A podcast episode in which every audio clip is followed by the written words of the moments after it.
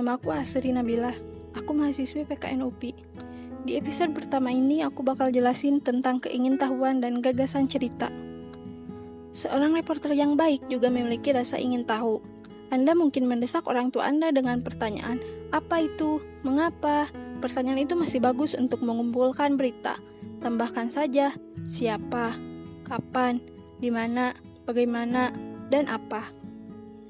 Nah, mari mulai dengan dasar-dasarnya pertanyaan tersebut. Siapa? Dapatkan nama lengkap orang yang terlibat, lengkap dengan inisial tengah, dan selalu periksa ejaannya. Apa? Dapatkan akun tentang apa yang terjadi. Kapan? Catat hari dan waktu acara. Jika Anda menulis cerita untuk web, pertimbangkan untuk menulis garis waktu sebagai bilah sisi yang mungkin terkait dengan cerita. Di mana? Dapatkan lokasi, jelaskan adegan itu. Mengapa? Memahami apa yang menyebabkan acara tersebut Bagaimana mencari lebih banyak informasi tentang apa yang terjadi? Jadi apa? Apa dampak acara ini terhadap para peserta? Apa dampaknya yang dimiliki pada pembaca? Dan jika Anda sedang menulis pertanyaan jajak pendapat untuk televisi atau web, apa yang akan Anda tanyakan kepada pembaca atau pemirsa? Sekarang untuk pertanyaan yang lebih sulit, apa yang perlu diketahui pembaca untuk mengerti dan peduli dengan ceritamu? Anda tidak dapat menjelaskan secara kecuali Anda dapat memahaminya secara sendiri, dan Anda tidak bisa memahaminya jika Anda menggali jawabannya. Kuncinya adalah melepaskan rasa ingin tahu. Berikut adalah beberapa teknik untuk mengembangkan rasa ingin tahu Anda. Pertama, bermain peran. Tempatkan diri Anda dalam per peran pembaca. Apa yang membuat cerita itu penting dan menarik? memahami urutan kejadian, mulai dengan yang sekarang, lalu pergi ke masa lalu, dan kemudian ke masa depan.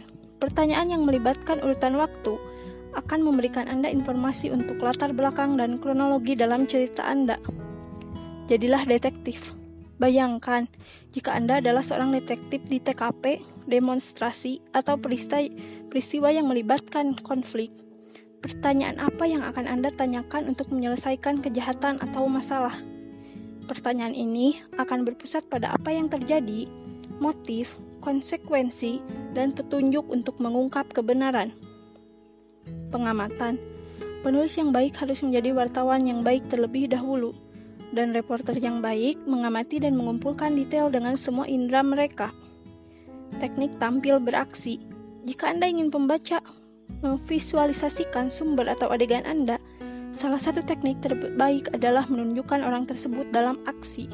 Teknik ini lebih umum digunakan dalam cerita fitur dengan penulisan deskriptif. Hard news versus soft news. Anda perlu observasi yang baik untuk berita keras dan cerita fitur. Meskipun detail deskriptif berdasarkan pengamatan lebih umum dalam cerita fitur, Anda dapat menggunakan teknik observasi yang sama dalam mengumpulkan informasi untuk berita keras. Kisah-kisah tentang bencana cuaca, kebakaran, dan peristiwa-peristiwa lain di mana pemandangan ini sangat penting untuk menunjukkan detail deskriptif berdasarkan pengamatan. Fakta versus opini.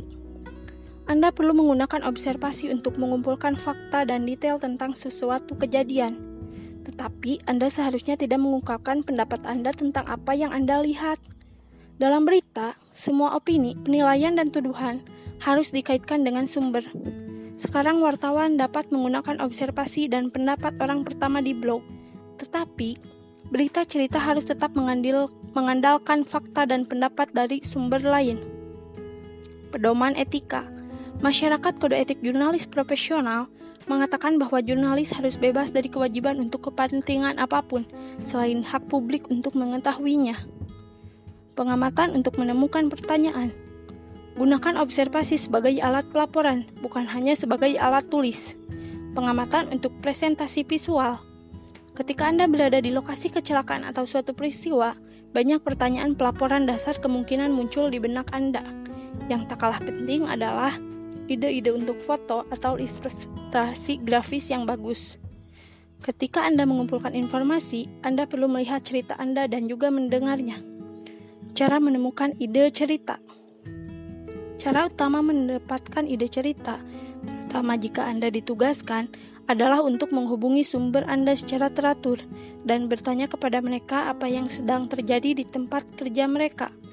Berikut adalah beberapa saran lain untuk menepukan cerita, yaitu brainstorm, periksa basis data, memetakan topik, asumsikan pandangan lain, amati, bicara dengan orang, periksa direktori, baca koran lokal dan tonton stasiun berita TV lokal, baca iklan baris, lokalisasi berita nasional, carilah profil les, baca surat kepada editor, blog dan umpan balik di web situs, lacak program dan acara, menulis ulang siaran berita, ikuti isu dan tren, dan anggaran ide. Adapun internet, Internet telah memberikan pengaruh mendalam pada wartawan dan editor di semua media untuk mengumpulkan ide cerita. Hampir semua situs media online posting umpan balik pertanyaan yang melekat pada cerita atau masalah besar, dikenal juga sebagai blog. Ini adalah esai pribadi atau jurnal yang memiliki berkembang biak di web dalam beberapa tahun terakhir.